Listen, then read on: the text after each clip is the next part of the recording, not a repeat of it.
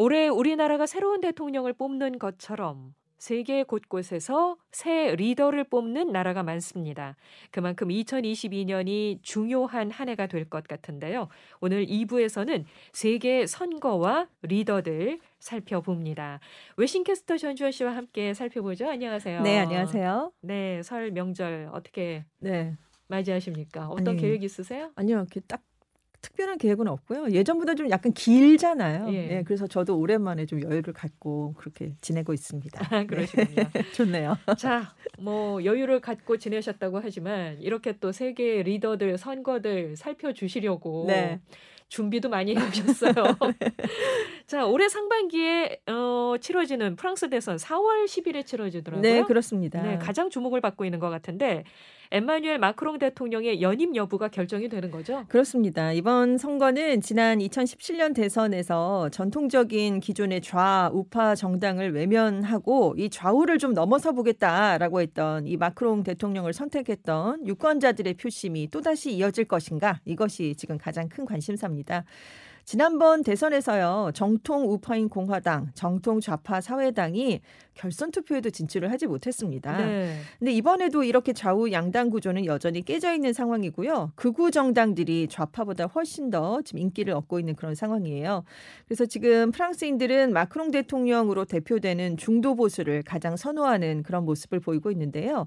그런데 이제 보수 세력이 이번 대선에서 그래도 조금 일어섰습니다. 그래서 마크롱 대통령의 재선에 가장 강력한 대항마가 될 수 있다 이런 전망이 나오고 있는데 네. 지금 공화당이 사상 최초로 여성 대선 후보를 선출했어요. 근데 이것이 굉장히 좋은 평가를 얻었거든요. 그래서 어, 정통 우파가 부활할 조짐도 지금 보이고 있습니다. 네. 그래서 결국 이번 대선은 중도와 우파 간의 대결이 될 전망인데요. 지금 각종 여론조사를 보면 마크롱 대통령이 계속해서 1위를 달리고 있습니다. 그리고 작년에 프랑스 경제가 괜찮았기 때문에 지금 재선의 강점이 될 만한 포인트가 되고요. 그런데 이제 코로나19 상황이 심각한 것은 좀 부담이 될 수도 있다. 이런 전망이 나오고 있습니다. 네. 그리고 이제 극우 정당 국민연합의 마린 르펜 대표 이제 대통령의 세 번째 도전을 하게 되는데요. 지난 대선에서 마크롱 대통령과 함께 결선 투표에 올랐던 인물입니다. 그렇죠. 네, 그리고 이제 중도 좌파 사회당 이제 좌파 후보들도 있어요. 안 이달고 파리 시장이 대선에 출마를 하고 뭐 녹색당 뭐 다른 당들도 후보를 냈지만 이 좌파 후보들은 모두들 지지율이 한 자릿수에 그치고 있습니다. 네. 그리고 이제 좌파가 2017년에 올랑드 정권이 낮은 지지율로 퇴장을 했거든요. 근데 그 이후에 자기들끼리의 결집에도 실패를 했고 그래서 여전히 국민들의 신임을 얻지 못하고 있습니다. 예.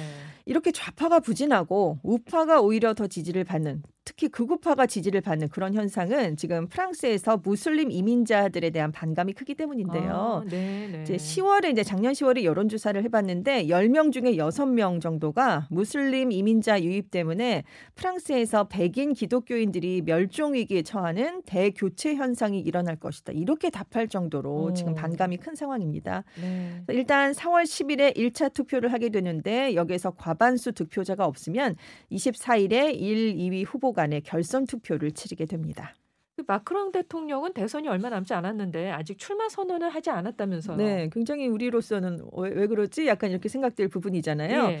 프랑스가 5년 중임제를 채택하고 있어요. 그래서 현직 대통령도 재선을 하려면 공식 출마 선언을 해야 됩니다. 그런데 지금 선거를 한 두 달여 앞두고 있는데 여전히 마크롱 대통령은 공식 발표는 하지 않고 있어요. 2월쯤에 할 것으로 예상이 되고 있는데 왜냐하면 대통령 위치를 이용할 수 있을 때까지 최대한 출마 선언을 늦추는 전략을 세운 것으로 분석이 됩니다. 어. 지금 올해 상반기에 프랑스가 유럽연합 의장국을 맡게 됐어요. 이게 네. 큰 이유로 꼽히고 있는데 지금 메르켈 전 독일 총리가 퇴장을 해서 EU의 리더십에 공백이 생겼습니다. 그래서 미군에 의존하지 않는 유럽군 창설, 또 유럽식 경제 성장 모델 구축 같이 이렇게 프랑스가 유럽의 리 더국으로서 EU의 방향성을 제시하는 게 마크롱 대통령의 목표입니다. 네. 그래서 지금 대선 후보보다는 대통령 이미지를 최대한 유지하길 원한다라는 분석이에요. 그래서 이제 대선을 앞둔 마크롱 대통령에게는 이 13년마다 돌아오는 EU 의장직이 선거 운동을 위해서 기회가 될 수 있는데요. 그래서 마크롱 대통령이 의장직을 유예했어야 되는 게 아니냐 이런 비판이 나오고도 있습니다. 네. 하지만 마크롱 대통령 입장에서는 네. 어, 대통령 의장직까지 이렇게 대통령이 보유를 하고 있으면 네네. 훨씬 더 이미지상 그렇습니다. 유리해지네요. 네, EU의 대표자라는 이미지를 훨씬 각인시킬 수 있으니까. 그럴 수 네네. 있네요. 프랑스 공화당은 처음으로 여성 대선 후보를 선출해서 주목을 받았습니다. 그렇습니다. 보수를 대표하는 정당이잖아요. 근데 여성 대선 후보 발레리 페크레스 후보가 이번에 처음으로 선출이 됐습니다. 네. 근데 되게 유럽의 많은 국가들에서 여성 지도자들이 많이 등장을 했었죠. 메르켈 총리도 16년이나 총리를 했었고요. 네. 그런데 프랑스에서는 알고 보면 여성 지도자가 나온 적이 한 번도 없었어요. 음. 근데 2019년에 조사를 해 봤더니 71%가 2030년 안에 여성이 대통령 으로 선출되는 걸 좋게 여긴다 이렇게 답을 했습니다. 그래서 네. 지금 프랑스에서도 최초의 여성 대통령에 대한 기대감이 높게 나타나고 있는 그런 상황에서 여성 후보, 후보가 선출이 된 겁니다. 네. 근데 이제 페크레스 후보가 수도 파리와 인근을 관할하는 수도권 일드 프랑스의 주지사거든요. 현직 주지사입니다. 근데 음. 일드 프랑스는 지금 프랑스 본토를 이루는 광역 지방 자치단체 18개 가운데 인구가 가장 많아요. 그리고 경제력이 가장 강한 곳이기 때문에 아무래도 오. 여기에서 좀 강점이 있다. 물론 수도권에서 마크롱 대통령도 인기가 많지만 현직 주지사니까 이점이 네. 있을 수 있다. 이런 얘기가 나오고 있습니다. 여론은 어떻게 나타나고 있어요? 이번 달 중순에 한번 여론조사 업체 오피니언 웨이가 저 조사를 해봤더니 1차 선거에서 마크롱 대통령이 지지율 23%를 얻어서 선두를 달릴 것으로 예상이 됐습니다. 예. 2위부터 4위까지는 다 보수 우파 성향 후보들이었는데요. 마린 르펜 국민연합 후보가 17%로 2위, 이 페크레스 공화당 후보가 16%로 3위. 극우 성향의 언론인 출신으로 굉장히 이민 배척을 내세우고 있는 제무르 르콩케트 후보가 12%를 얻었습니다. 네. 이제 결선 투표가 중요하잖아요. 그렇죠. 결선 투표 양자 대결에 대해서 한번 조사를 해봤는데 마크롱 대통령이 2위, 3위 후보랑 각각 붙었을 때 다 승리하는 것으로 나타났습니다. 근데 공화당의 페크레스 후보랑 붙었을 때는 54%대 46%, 르펜 후보랑 대결했을 때는 57%대 43%로 나타나서 공화당 후보랑 붙었을 때 약간 격차가 더 줄어드는 것으로 조사가 됐습니다. 네. 이렇게 프랑스 대선이 주목받는 이유는 유럽 연합의 미래에도 영향을 미치기 때문이죠. 그렇습니다. 아무래도 그런데요. 독일에서 지금 메르켈 총리가 물러났고 또 또 다른 숄츠 총리가 등장을 했지만 이 유럽 연합의 양대 축인 프랑스에서까지 정상이 바뀌면 유럽 연합에 끼칠 영향이 커지기 때문이에요. 그래서 프랑스에서 정상이 바뀌느냐 마느냐 이것이 음. 유럽의 진로를 결정짓는 중요한 분수령이 될 수 있다. 이런 평가까지 나오고 있는데요. 이 마크롱 대통령은 유럽의 전략적인 자치라는 걸 강조 하고 있거든요. 그래서 재선이 된다면 트럼프 전 행정부 이후에 내세워온 미국으로부터의 유럽의 독립과 관련해서 유럽의 독자 방위력 구축 문제를 아주 본격적인 의제에 올리지 않겠느냐 이런 음. 예상이 나오고 있습니다. 그렇군요. 자, 프랑스를 한번 살펴봤고요. 상반기에 주목을 받고 있는 또 다른 선거가 있습니다. 바로 필리핀 대선이죠. 네.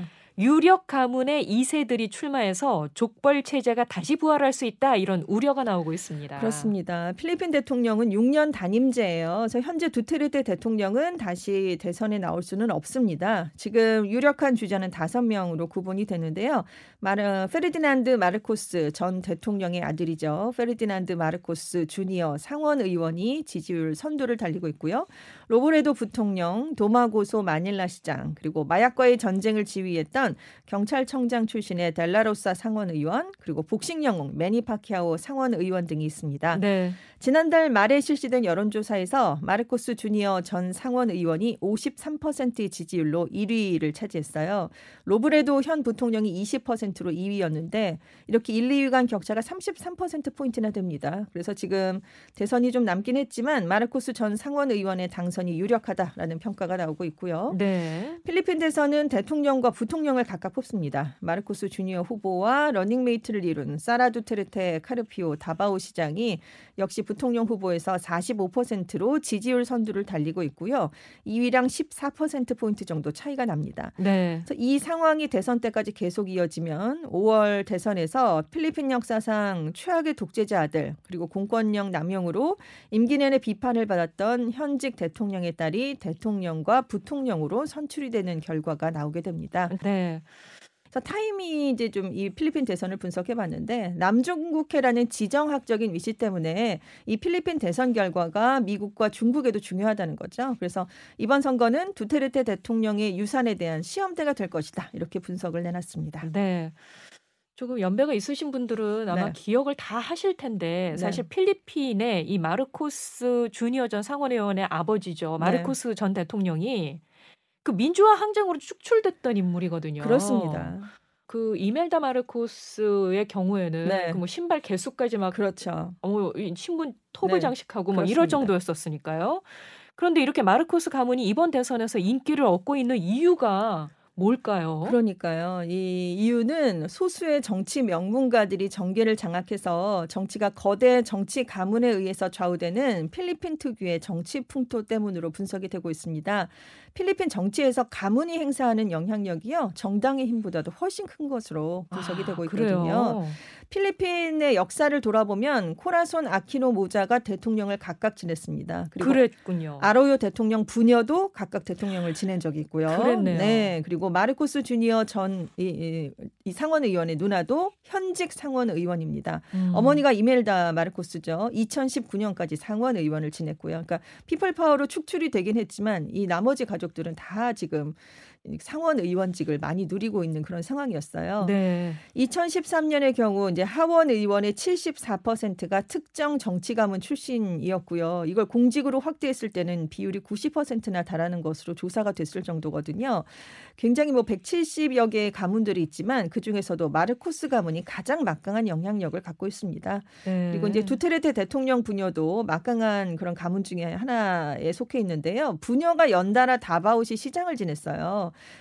딸이 시장일 때 두테르테 대통령이 부시장을 맡은 적도 있습니다. 그리고 어, 현재도 딸이 시장인데 두테르테 대통령 차남이 부시장이고요. 장남은 하원 의원입니다. 정계 요직을 다 장악하고 있는 가문이죠. 네. 특히나 마르코스 가문은 북부에서 두테르테 가문은 남부에서 아주 확고하게 지지 기반을 갖고 있는데 그래서 이런 지지를 바탕으로 해서 마르코스 주니어 전 상원 의원이 민주화 이후에도 경제난과 지금 사회적 혼란이 계속돼서 불만이 높은 민심을 아주 적극 공략했는데 이것이 효과를 거두고 있습니다. 그 마르코스 후보가 SNS를 적극 활용하고 있는 점도 인기 요인으로 꼽힌다면서요. 그렇습니다. 여러 동남아시아 국가들에서 소셜 미디어가 정치적 공방이 벌어지는 장으로 통하고 있어요. 그런데 그 중에서도 특히 필리핀이 시민들이 많은 시간을 소셜 미디어에 할애하는 대표적인 나라로 꼽히고 있습니다. 네. 필리핀에서는 주류 언론에 대한 이용도가 낮아요. 반면에 SNS의 정보를 신뢰한다라는 사람들이 87% 정도입니다. 그래서 페이스북과 유튜브가 필리핀을 지배하고 있다. 뭐 이런 말까지 나올 정도인데요. 이 두테르테 대통령도 지난번 대선에서 페이스북 같은 소셜 미디어를 통해서 지지 세력을 결집하는 데 성공했습니다. 근데 이것이 당선에 아주 큰 요인이 된 것으로 분석이 됐고요.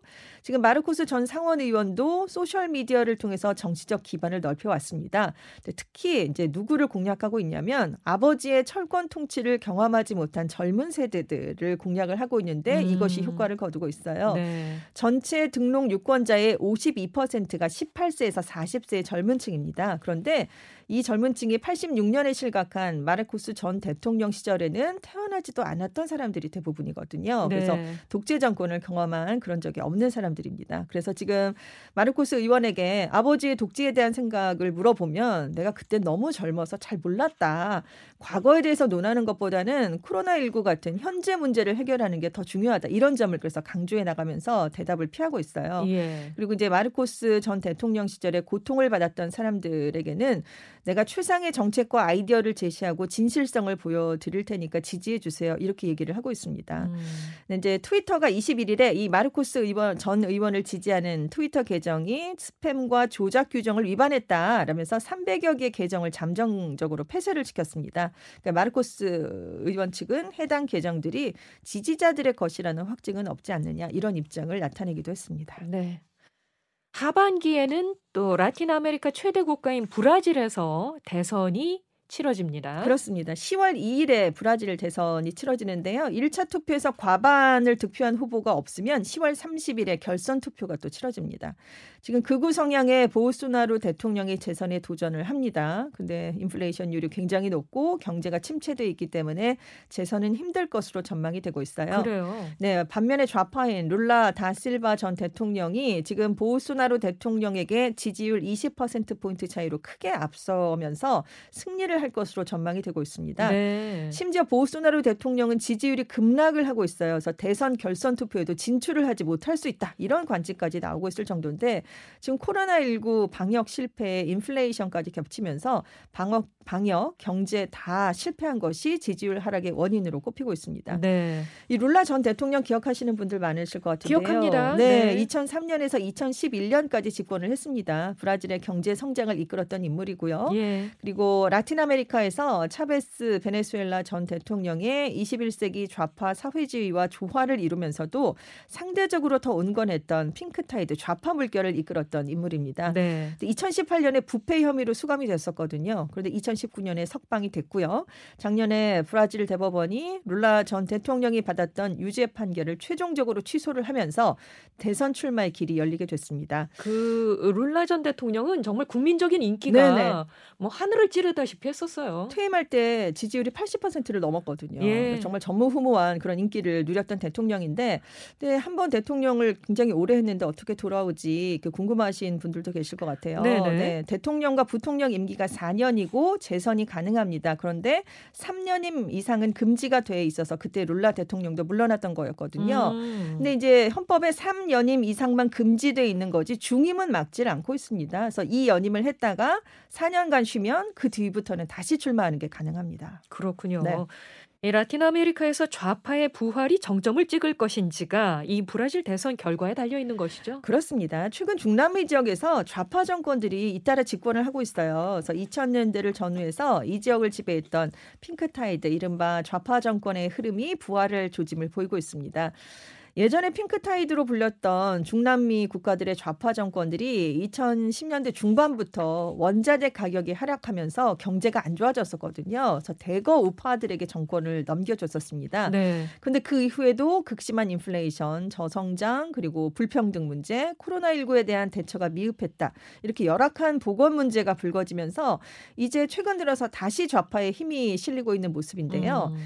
2018년 멕시코 대선에서 89년 만에 첫 번째로 좌파 정권인 오브라도르 대통령이 당선된 게 시작점이었습니다. 그래서 2019년 아르헨티나 대선 그리고 진, 지난해 볼리비아 뭐 그리고 페루, 온두라스, 칠레에서 다 좌파 후보가 승리를 했거든요. 네. 근데 이제 5, 올해 5월, 10월에 콜롬비아랑 브라질 대선이 있는데 다 좌파 정권이 다시 돌아올 가능성이 거론되고 있습니다. 네. 특히 이제 콜롬비아의 경우를 좀 눈여겨 보면 정부의 세제 개편안에 반대하는 시위가 작년 봄에 굉장히 크게 이어졌었어요. 그래서 정부가 결국 개편안을 처리하면서 물러났는데 그 이후에 코로나19로 심화된 빈곤, 불평등에 대한 분노가 높아져서 지금 좌파 정권으로의 교체가 예상되고 있거든요. 근데 콜롬비아는 역사상 그동안 한 번도 좌파 대통령이 당선된 적이 없습니다. 그래서 오. 여기서 좌파 대통령이 나오는 것도 굉장히 큰 의미를 갖게 되고요. 네. 그리고 5월에 이어서 10월 브라질 대선에서도 좌파가 승리하면 이제 중남미에서 핑크타이드가 완 전히 부활하게 되는 셈입니다.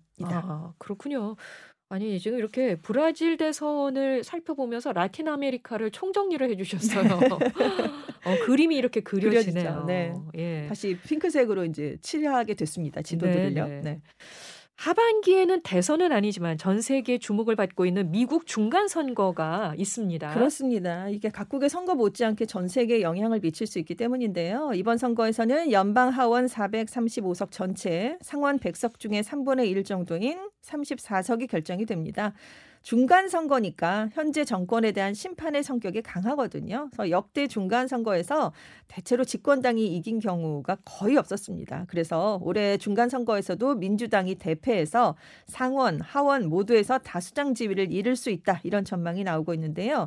지금 바이든 대통령 지지율이 많이 떨어졌죠. 시작할 네. 때 53%였는데 지금 43% 정도로 떨어졌고요. 여기에 영향을 받아서 민주당 지지율도 동반 하락을 한 상황입니다. 네. 이렇게 왜 지지율이 안 좋아졌을까? 바이든 대통령의 입법 의제를 둘러싸고 민주당 내에서도 내분이 일고 있고요. 공화당은 여전히 반대가 심하고 음. 아프간 철군 혼란 같은 잇따른 음. 외교 악재가 이어지고 있고요. 네. 인플레이션과 코로나19 같은 여러 좀 좋지 않은 문제들이 복합적으로 작용을 했기 때문입니다. 그런데 이제 의회 권력이 공화당으로 넘어가면 앞으로 바이든 행정부의 국내 정책은 물론이고요. 외교 정책에도 적지 않은 영향을 미칠 수밖에 없는데요. 지금 바이든 정권이 중국, 러시아랑 팽팽하게 대립을 이어가고 있잖아요. 그런데 일본 니혼게이자의 신문은 민주당이 중간 선거에서 패하면 힘의 균형이 무너지면서 중국과 러시아가 도발할 가능성이 있다. 이런 전망치를 내놨고요. 네. 공화당이 장악을 하면 러시아와 이란 등에 대해서 강력한 제재를 요구할 가능성도 적지 않습니다. 음. 그리고 바이든 행정부가 기후 변화 대책, 포괄적 이민 개혁 등 이런 것들을 추진하고 있는데 이게 국회를 통과하지 못하면서 바이든 대통령이 조기에 레임덕을 맞을 수도 있다. 이런 관측까지 나오고 있거든요. 이렇게 되면 바이든 대통령의 재선 레이스에는 적신호가 켜질 수밖에 없고요. 트럼프 전 대통령의 재출마 가능성이 한층 높아질 수밖에 없습니다. 네, 미국의 중간 선거가 그래서 또 주목을 받고 있습니다. 네네. 7월에는 일본에서 참의원 선거가 치러지게 됩니다. 네, 그렇습니다. 7월 22일에 일본의 상원격이죠. 참의원 선거가 치러지는데요. 전체 의석 245석 중에 절반가량인 124석을 뽑게 됩니다. 지금 일본 참의원이 현재 전체 의석수 중에 이 열림여당이 절반을 넘는 의석을 확보하고 있어요. 근데 기시다 총리가 이끄는 자민당이 참의원 선거에서 단독 과반을 넘어서 뭐 최소한 현재 수준을 유지하기만 한다면 승리를 거둔 것으로 볼 수 있다 이런 평가입니다. 근데 이제 앞으로 한 3년 동안은 국회의원 선거가 없거든요. 그러니까 기시다 총리가 장기 집권의 길을 열 수 있게 됩니다. 네. 지금 기시다 내각의 지지율이 23일 발표된 여론조사에서 52%를 기록하고 있어요. 근데 지지율이 상승세를 계속 보이다가 오미크론 변이 때문에 코로나19 확진자가 폭발적으로 증가하면서 일단 상승세에는 제동이 걸렸지만 그래도 높게 나타나고 있습니다. 일본 참의원 선거는 우리도 관심을 둘 수밖에 없는 부분이잖아요. 그렇습니다. 헌법 개정 문제와 관련이 있기 때문이죠. 그렇습니다. 자민당이 작년 10월에 기시다 내각이 출범한 이후에 헌법 개정 논의에 속도를 내고 있는데요. 이 헌법 개정은 전쟁 포기와 국가 교전권을 인정하지 않아서 평화 헌법으로 불리는 헌법 구조를 개정해서 자위대를 명기하려는 게 핵심입니다.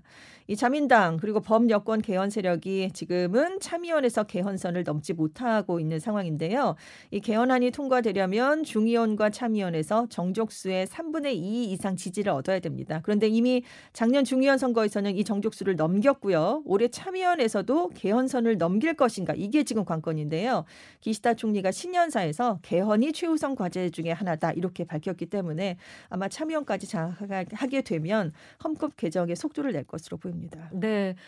어, 끝으로 선거는 아니지만 올가을에 열리는 중국의 제20차 당대회에 또 전 세계 관심이 몰리고 있잖아요. 그렇습니다. 지금 중국은 뭐 사회 모든 분야가 이 20차 당대회에 맞춰져 있다 해도 과언이 아닐 정도예요. 이 당대회를 통해서 시주석의 당 총석이 3연임이 확정되면 2027년까지 5년간의 세 번의 임기, 세 번째 임기를 시작을 하게 됩니다.